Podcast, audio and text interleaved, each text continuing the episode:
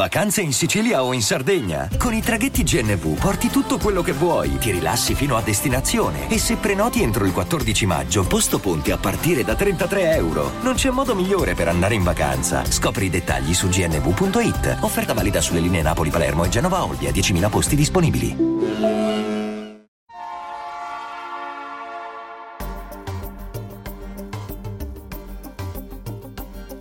La Finanza Amichevole, il podcast che semplifica il concetto ostico della finanza per renderlo alla portata di tutti, curato e realizzato da Alessandro Fatichi.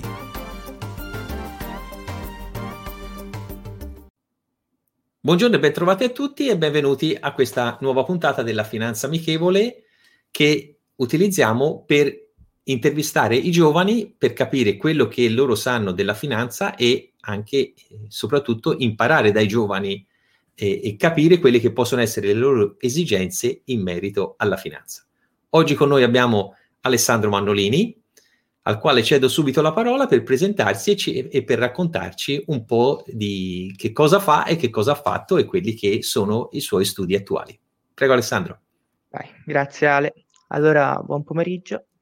Io sono Alessandro Mannolini e sono un laureato in matematica presso l'Università di Firenze e attualmente sto eh, proseguendo gli studi con una laurea magistrale presso l'Università di Trento, sempre in matematica, però diciamo con un indirizzo leggermente più, più economico, diciamo una laurea, un percorso applicativo.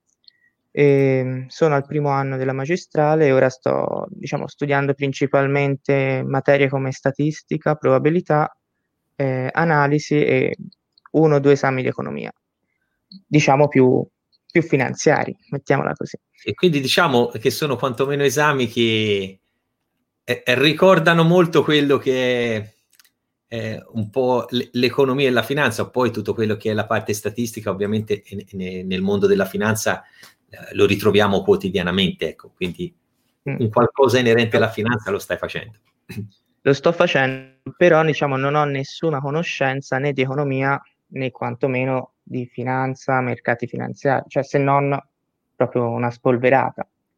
Perché diciamo il primo incontro con una materia di ambito finanziario l'ho avuto nella triennale, che fece un esame a scelta libera di matematica finanziaria presso il Dipartimento di Economia. E lì, diciamo, la prima volta in cui ho incontrato queste tematiche, questi, diciamo, mh, mm, un primo approccio proprio agli investimenti basilari, ca- con per esempio investimenti di tipo composto, semplice, anticipato. Quindi e diciamo tutti gli interessi su un investimento. Tutto quello che è l'int- cioè l'interesse da una, un ente A a un ente B che c'è uno scambio di denaro e quello che poi sarà la, il modo per restituirlo, capitalizzandolo per un certo tasso di interesse, eccetera, eccetera. Diciamo tutto quello che è legato al tempo e al denaro. Certo. Quindi ti do una, un, una, cifra che deve essere impiegata e quindi in base io prestandoti dei soldi poi automaticamente percepisco. Persona un capitale, lo investe. Quindi, però eh, diciamo niente a che vedere con però nozioni di economia oppure di mercati. Questo no. No, no, quello poi è chiaro che la, la parte che te stai facendo ora di matematica, ma soprattutto quello che hai detto in merito a tutta la statistica e l'analisi eh, dei numeri in finanza e negli investimenti li ritroviamo nel, nella cosiddetta analisi, appunto so, in, in, tante situazioni che riguardano la cosiddetta analisi tecnica, cioè quando studiamo l'andamento passato degli investimenti, tipo pre- facendo l'esempio anche molto semplice, prendo un titolo, prendo l'ENI, azione italiana, e, ca- e vedo gli investimenti e la chiusura del titolo ENI che ha fatto, nel corso degli ultimi anni, decenni, posso iniziare a calcolare tutta quella che è il movimento statistico de- che ha fatto ovviamente questa azione e in base a determinati fattori che possono essere le medie mobili, che non so se conosci cosa sono, calcolando le medie di tutti i periodi, calcolare ovviamente quanti volumi sono stati scambiati di quell'azione tu, quotidianamente e quindi analizzare sia quello che è l'andamento del prezzo o quello che è l'andamento dei volumi scambiati. È chiaro, per fare questo tipo di analisi si entra nel discorso di funzioni matematiche, quindi dietro c'è l'ingegnere di turno o la, persona, diciamo, esperta in materia che fa programmi che calcolano poi queste, queste medie, per, per, fare un esempio, se vogliamo, più semplicistico possibile. Quindi in questo momento, mi permetto di dire, sei nella fase dove eh, sei a monte, dove sei a, a analizzarli i numeri, non a valle o nella parte relativa che riguarda l'investimento, eh, l'investimento, l'investimento diretto. Ecco, questo è per fare un po' il quadro della, della, della situazione. Però, come dicevo prima, la cosa che è molto interessante è interfacciarsi con i giovani, perché, lo ripeto all'infinito, siete i, i pilastri del futuro e quindi dobbiamo essere noi che comunque in un ambito di, di interazione dobbiamo quantomeno portarvi anche stiamo analizzando il, il, il, mondo della finanza, portarvi in questo mondo anche perché è importante che siate il più possibile informati su questi argomenti. Quindi anche una considerazione che mi fa sempre piacere fare è quella di dire ma che considerazione hanno i giovani della finanza? Quindi te, che considerazione hai della finanza? Allora, diciamo è sempre, sempre un po' complicato. Comunque, eh, diciamo, eh, relativamente alla finanza, la, la, mia considerazione è che appunto è un macro un macro settore di, che studia e si occupa di tutti i finanziamenti, investimenti eh, monetari fra, all'interno dei vari mercati. Certo è che, mh, mm, essendo comunque un ragazzo abbastanza giovane, non, non ne sono mai entrato direttamente in contatto e anche per parlarne e discuterne alla finale ne parlo principalmente con te e sei la mia principale fonte Grazie. di informazione. Sono qua apposta. Grazie. Ehm, diciamo fra me, i miei amici o quant'altro, ti posso dire sia a Firenze che a Trento non è che tra noi ragazzi parliamo mai di questi argomenti o ne entriamo in contatto. Anche perché giustamente e... all'università stessa siete eh, specifici su un argomento specifico è il vostro studio, quindi... Siamo molto specifici, come hai detto te, cioè tra l'altro io te l'ho detto anche un po' in generale, poi potrei ancora entrare più nel dettaglio, però poi... Poi, entra pure anche nel dettaglio, mi interessa, mi interessa entrare anche un po'. Poi, allora, aspetta, vai, finisco, poi proviamo a entrare nel dettaglio, però nel senso, mh, mm, tra noi ragazzi non, non se ne parla mai, diciamo anche a, in un percorso precedente l'università, presso che ho fatto il liceo scientifico qui a Firenze, all'interno della scuola di argomenti come anche sull'economia non se ne è mai parlato. Si sapeva che uno magari all'università poteva fare economia, però niente di più. Certo. E tantomeno di finanza, anche lì diciamo zero. E quindi boh, è un peccato perché alla fine mh, magari non lo so, ci ritroveremo a lavorare in questo settore, avere contatti con questo settore senza avere una formazione adeguata.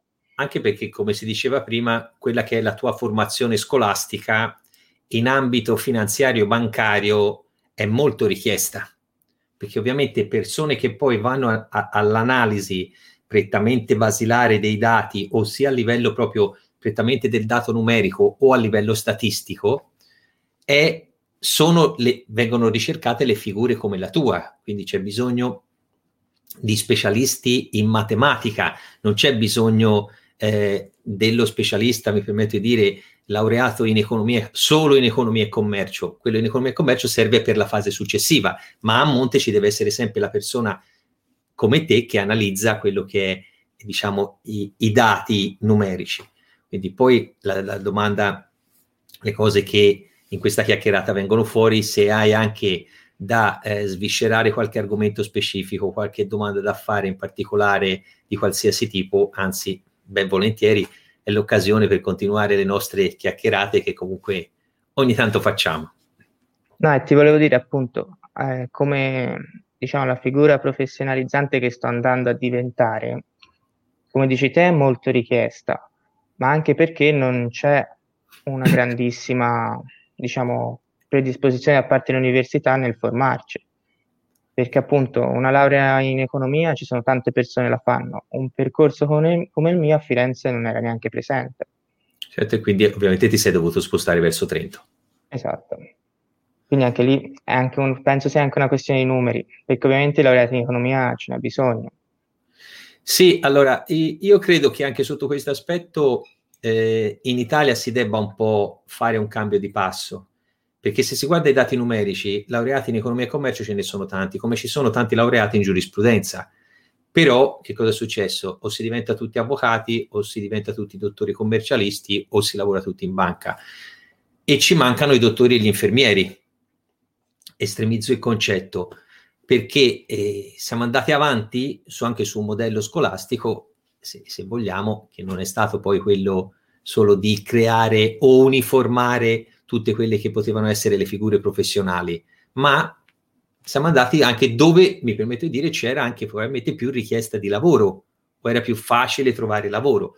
O, oggi credo che anche, eh, non solo causa coronavirus, ma perché il mondo sta paurosamente cambiando, l'alta specializzazione è quella che sarà eh, l'effetto dominante, perché no, non me ne vogliano i, i, laureati in giurisprudenza, ma se si fa il calcolo di quanti avvocati ci sono eh, in Italia, mi sembra che una statistica addirittura fece il conto che gli avvocati che erano presenti nella Lombardia ci sono quasi in tutta la Francia, per fare un, un esempio statistico, ma questo non rientra poi nella nostra chiacchierata, perché poi quello che mi interessa con te è parlare appunto di argomenti finanziari o di curiosità tue finanziarie. No, diciamo una curiosità particolare è proprio capire meglio che se ne parla sempre, no? sia di economia che di finanza, ma non si spiega mai, secondo me, eh, la differenza. Cioè, chiaramente l'economia è il settore più ampio e la finanza è più uno spe- settore specifico, però appunto come interagiscono tra di loro e le principali differenze. Praticamente, allora, se la vogliamo dire nella maniera più semplice possibile, eh, l'economia studia i, i mercati e le, quelle che sono le scelte fatte dalle persone che interagiscono con i mercati. Mercati da un punto di vista eh, economico, quindi di scelte economiche. Mentre eh, la finanza, che è una branca dell'economia, studia tutti quelli che sono gli investimenti e i finanziamenti che vengono effettuati in ambito economico. Quindi le due cose sono diverse, ma nello stesso tempo sono, sono unite. Poi, cos- che cosa succede? Oggigiorno cosa vediamo? Vediamo che l'economia reale può dare delle indicazioni in un modo che però non corrispondono a che cosa succede sui mercati finanziari o anche su, su, uh, su quello che riguarda il concetto della domanda e dell'offerta. I mercati finanziari nella loro natura scontano sempre in anticipo quelli che possono essere i segnali in positivo o in negativo dell'economia, come è, come è oggigiorno. È un mese e mezzo che i mercati finanziari stanno ballando e sono in forte volatilità perché praticamente già scontano il fatto che l'economia, essendo in recessione, ci, sarà de- ci saranno dei contraccolpi economici molto forti. Quindi i mercati finanziari scontano questo effetto eh, in modo anticipato. Probabilmente vedremo tra qualche mese che anche eh, nella fase di convivenza con il virus, che la nostra vita cambia e cambierà i nostri modi di agire, ma, ma ci renderemo conto che probabilmente i mercati finanziari saranno più stabili perché hanno già scontato prima quello che è le, la, l'effetto negativo da un punto di vista economico che poi potrebbe migliorare o peggiorare se ovviamente la pandemia dovesse avere nuovi corsi o dovesse peggiorare la situazione, allora peggiora nuovamente il quadro economico, allora potremmo rivedere i mercati finanziari che iniziano a soffrire nuovamente. Poi, come spesso dico, uno dei problemi più grossi, eh, secondo me, degli ultimi 20, 20, anni sui mercati finanziari è che questo eh, divent- è diventato un po' troppo scollegato il, il, il rapporto tra l'economia e la finanza, perché la finanza in parte ha soppiantato più l'economia, quindi ci si basa più su dati finanziari che su dati economici. questa è una considerazione personale che faccio, ma ritengo che sia anche un dato oggettivamente reale a tutti gli effetti, perché eh, si, si scommette, fra virgolette, sempre su strumenti derivati, informazioni, ma mh, l'analisi reale dell'economia reale a, a volte passa in secondo piano. Quindi questo è, secondo me, sia la differenza, ma uno dei problemi maggiori che in questo momento c'è da un punto di vista economico-finanziario, se lo vogliamo eh, dire nella maniera più semplice possibile, senza entrare troppo nel tecnicismo o in eh, parole troppo tecniche. Ecco, quindi questo un po' il concetto a differenza tra l'economia e la finanza, ecco, è, è questo aspetto qua. E, ehm, e, quindi come potremmo fare a evitare questo processo? Cioè questo allora, processo in cui appunto la finanza, mh, mm, diciamo, prende il primo piano rispetto all'economia e quindi non andiamo più a rispettare le indicazioni che ci danno poi i mercati economici, cioè tutto ciò che ci dà l'economia e andiamo a occuparci principalmente del settore finanziario. Allora, mh, mm, porto sempre un altro esempio che dico, nonostante che sia più di 30 anni che lavoro nel settore bancario e della finanza, eh, si dovrebbe ritornare anche a, a concetti, allora, prima di tutto, di come nasce anche l'economia e anche il concetto della banca, se vogliamo. La banca nasce per prestarli soldi, quindi per finanziare le aziende o un'attività che ha bisogno o lo stessa o, o comprare eh, la casa e fare il mutuo e ovviamente dalla, dalla, stessa parte poi prendeva anche i soldi di chi li aveva per prendere i soldi a deposito per poi utilizzarli per poter finanziare le persone che avevano bisogno di aprire un'attività o di comprare casa. E automaticamente prendo i soldi da chi ha i risparmi, do, ai quali devo dare sulla carta un tasso di interesse per i soldi che mi danno in prestito.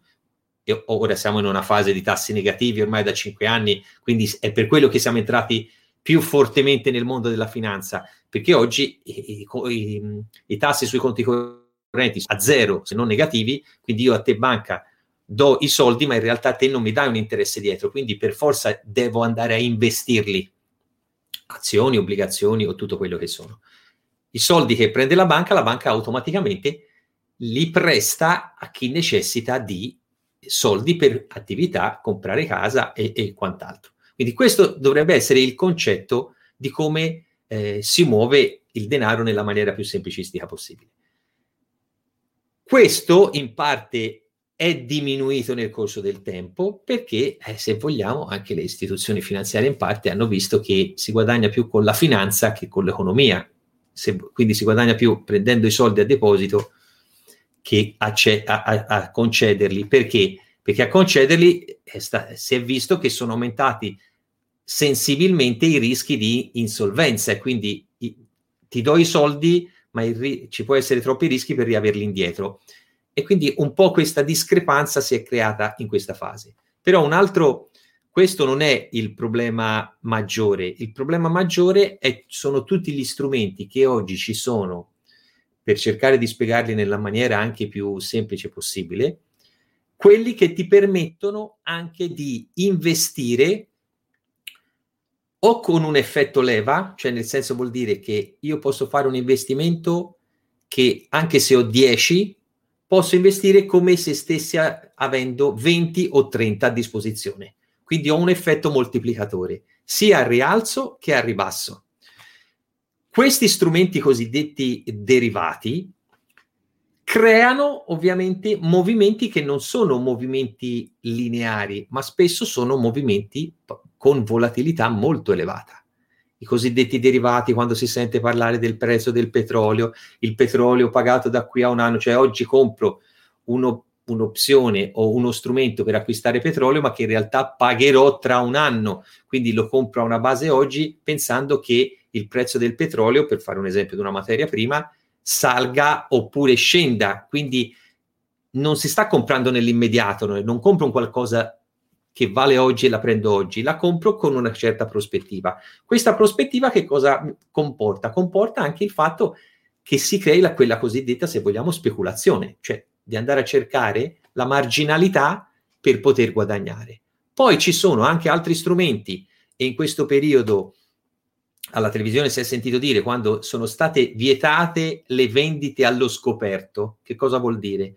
Vuol dire che te stai vendendo un qualcosa che non hai, che, con la speranza di dire che io la vendo oggi, scende, quindi la ricompro domani, tra qualche giorno, ad un prezzo più basso. Quindi in realtà io sto facendo un'operazione senza avere, eh, se vogliamo, la materialità del, del, del, titolo, dell'azione, eccetera, e quindi scommetto che questa, fra virgolette, eh, scenda. E quindi queste cose poi le ha, in parte in questo periodo le hanno, eh, le hanno vietate, ma eh, questi dovrebbero essere strumenti che non dovrebbero esserci, perché andrebbero a rendere il mercato molto più, molto più stabile e lineare. Quindi tutto quello che sono gli strumenti cosiddetti derivati, un po' complessi, un po' che sono strumenti che vanno non tanto a dire oggi compro le, genera- le azioni delle generali, ho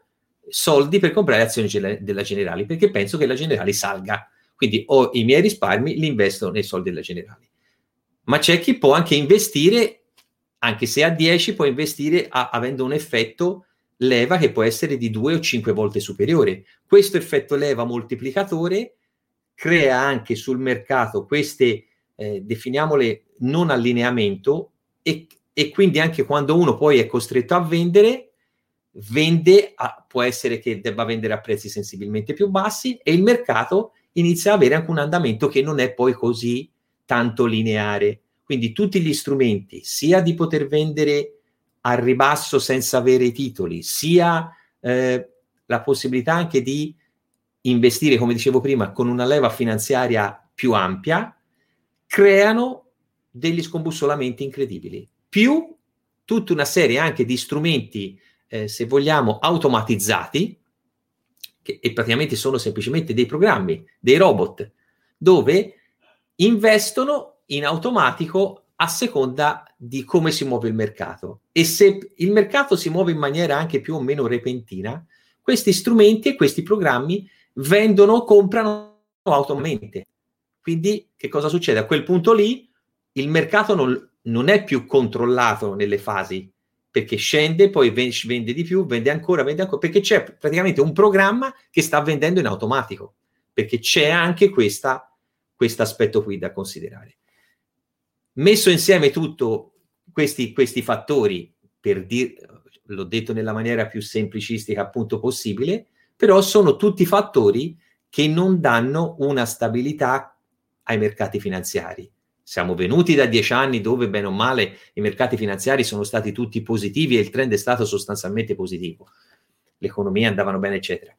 Però anche in questi dieci anni dove ci sono stati periodi di forte volatilità, ah, perché anche il 2018 è stato un anno fortemente negativo per, per, i mercati finanziari, sia azionari che obbligazionari, però tutte queste cose che ho detto prima creano questa instabilità sui mercati. E queste cose secondo me dovrebbero, avere, dovrebbero essere regolamentate meglio perché eviterebbero sicuramente una tale quantità di eh, oscillazioni che però purtroppo siamo costretti a vedere come del resto è successo anche in questo mese e mezzo. Sì, insomma, alla fine c'è stato uno sviluppo in quello che è la possibilità di avere guadagni magari nel modo più veloce e più semplice, tra virgolette, semplice, perché poi non è mai facile fare un investimento in questi mercati. No, ma poi ehm, me lo sentirai dire tantissime volte, è, è, questo concetto, no? Che la uso sempre questa frase, ma perché è la frase che, che usano tutti. Allora, gioco in borsa perché questo aspetto è, è, perché è come considerato quando vado al casino a giocare sul rosso e nero, dice giochicchiamo un po', facciamo un po' di operazioni, cioè esiste in tutto il mondo. In Italia questo aspetto ce l'abbiamo di più che da altri paesi perché non esiste il concetto dell'investire nel medio-lungo termine e di pianificare, perché noi italiani, mi permetto di dire, siamo vissuti anche fortunatamente molto bene quindi, e, e con anche molto assistenzialismo statale. Quindi il concetto della pianificazione dell'investimento in Italia siamo un paese che ha meno questo concetto. Eh, sicuramente è stato anche i nostri governanti e il nostro Stato che ci ha, non ci ha fatto crescere sotto questo punto di vista. Però alla base c'è questo discorso qua, perché se uno anche dice gioco in borsa, faccio le operazioncine, ma se si va anche oggi a cercare tutti quelli che possono essere i settori eh, con maggiori prospettive future, per fare gli esempi molto più semplici, robotica, intelligenza artificiale, ora ci sarà anche tutto un discorso di ricerca farmaceutica, biotecnologie, energie alternative, tutti questi settori che se oggi investo tra 5, 6, 7, 8, 10 anni avrò sicuramente dei ritorni importanti. Portiamo l'esempio, se uno 15 anni fa, 20 anni fa aveva investito nella Apple, nella Microsoft, in Amazon, in Facebook, in Google, cioè uno va a vedere e vede rendimenti che sono cioè, vertiginosi perché hanno cambiato il mondo. È chiaro che non è facile prevedere, però l'andare a investire su quelli che possono essere i settori e i mercati più eh, con prospettive maggiori, con una visione che non è quella dell'immediato, perché è proprio quella dell'immediato del fare operazione, compro, vendo, compro, vendo, oppure panico, crolla tutto, mi prende agitazione, vendo tutto.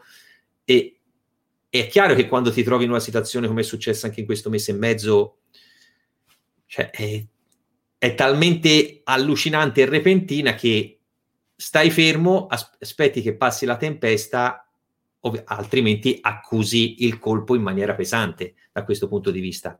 Però alla base di tutto c'è il concetto della pianificazione, perché se pianifichi, hai un orizzonte di tempo e, e hai l'idea di di che cosa o per che cosa ti servono i risparmi che hai, allora affronti anche l'investimento in maniera diversa.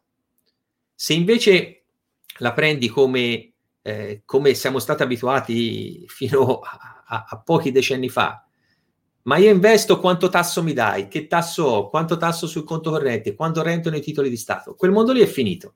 Quindi quel mondo è finito, di conseguenza dobbiamo culturalmente entrare un pochettino più nella mentalità dell'investitore.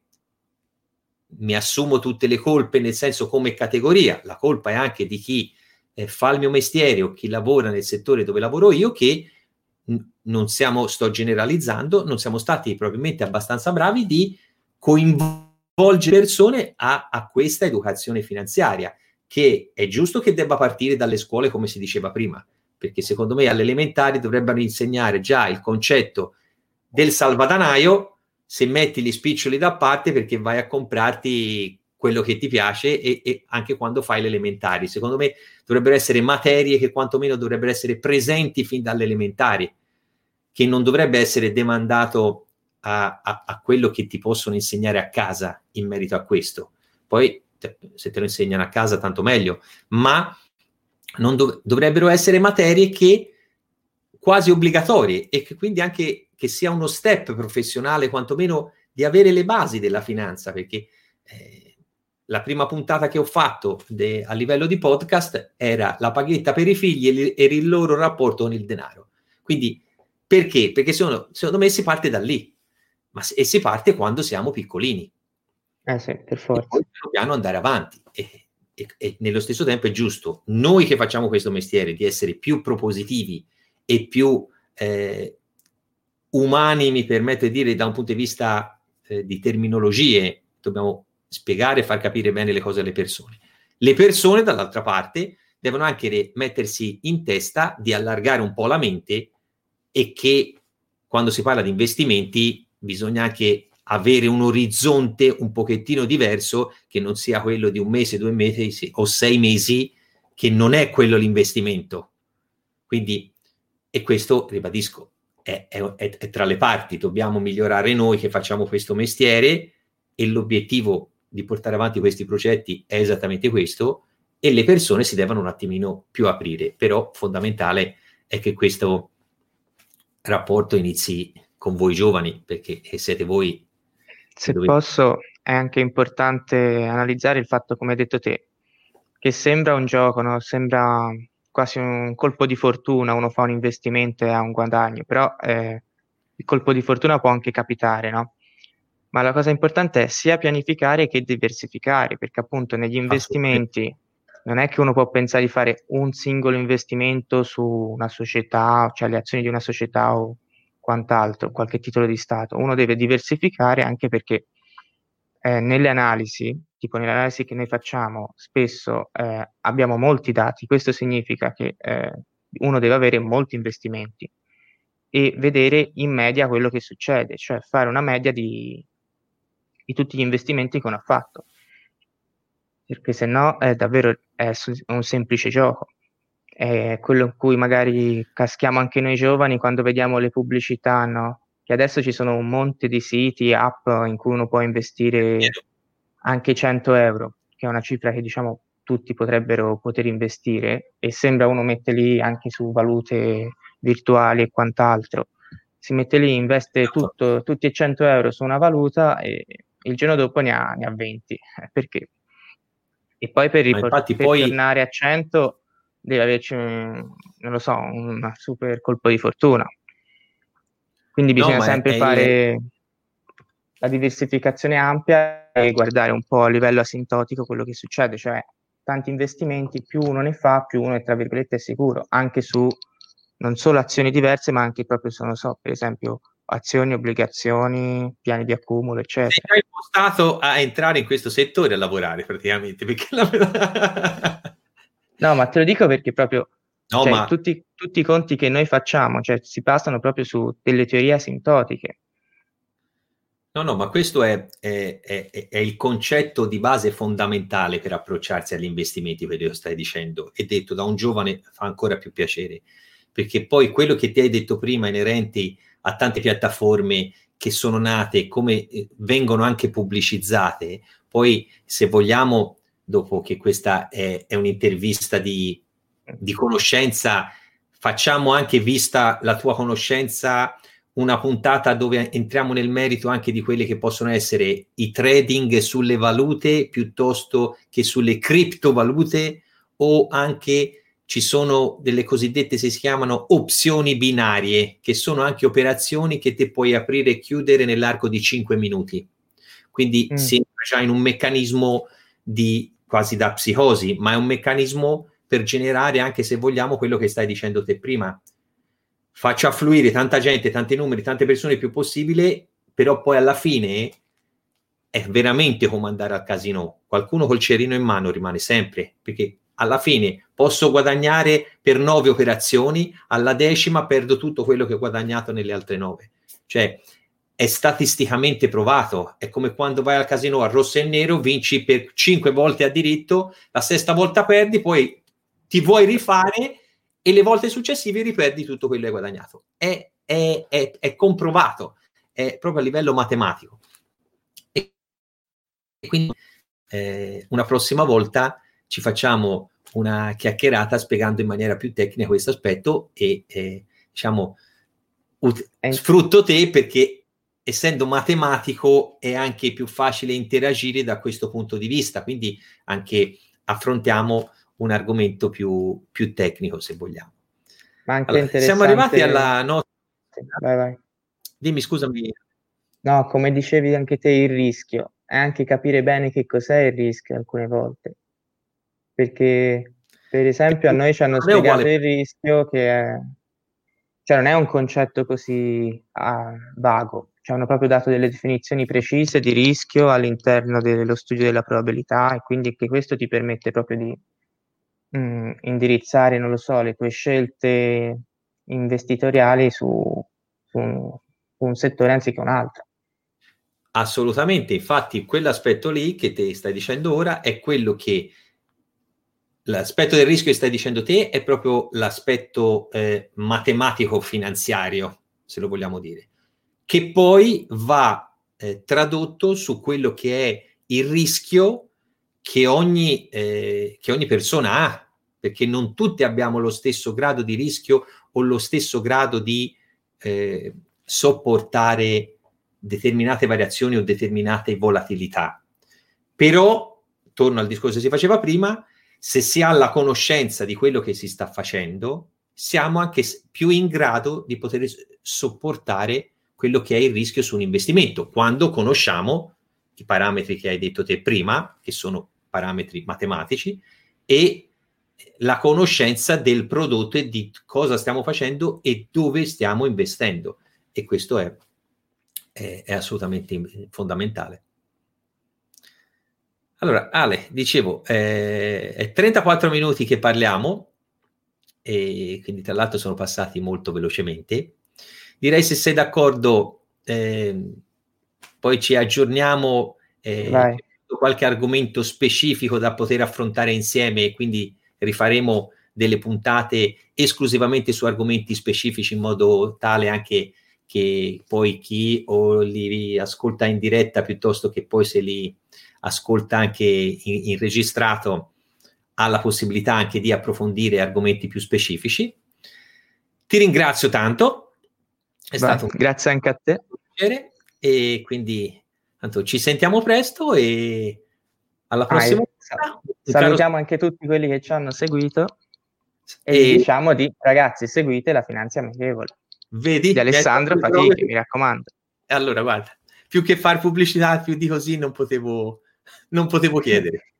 Grazie Alessandro, a presto. Ciao. Ciao a, te. Ciao Ale. Ciao. ciao.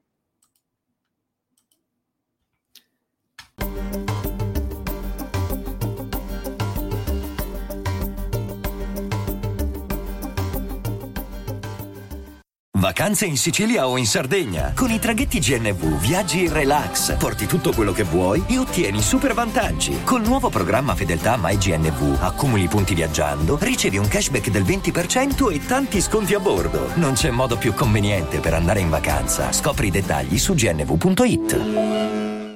I'm Sandra, and I'm just the professional your small business was looking for. But you didn't hire me because you didn't use LinkedIn jobs. LinkedIn has professionals you can't find anywhere else, including those who aren't actively looking for a new job but might be open to the perfect role, like me.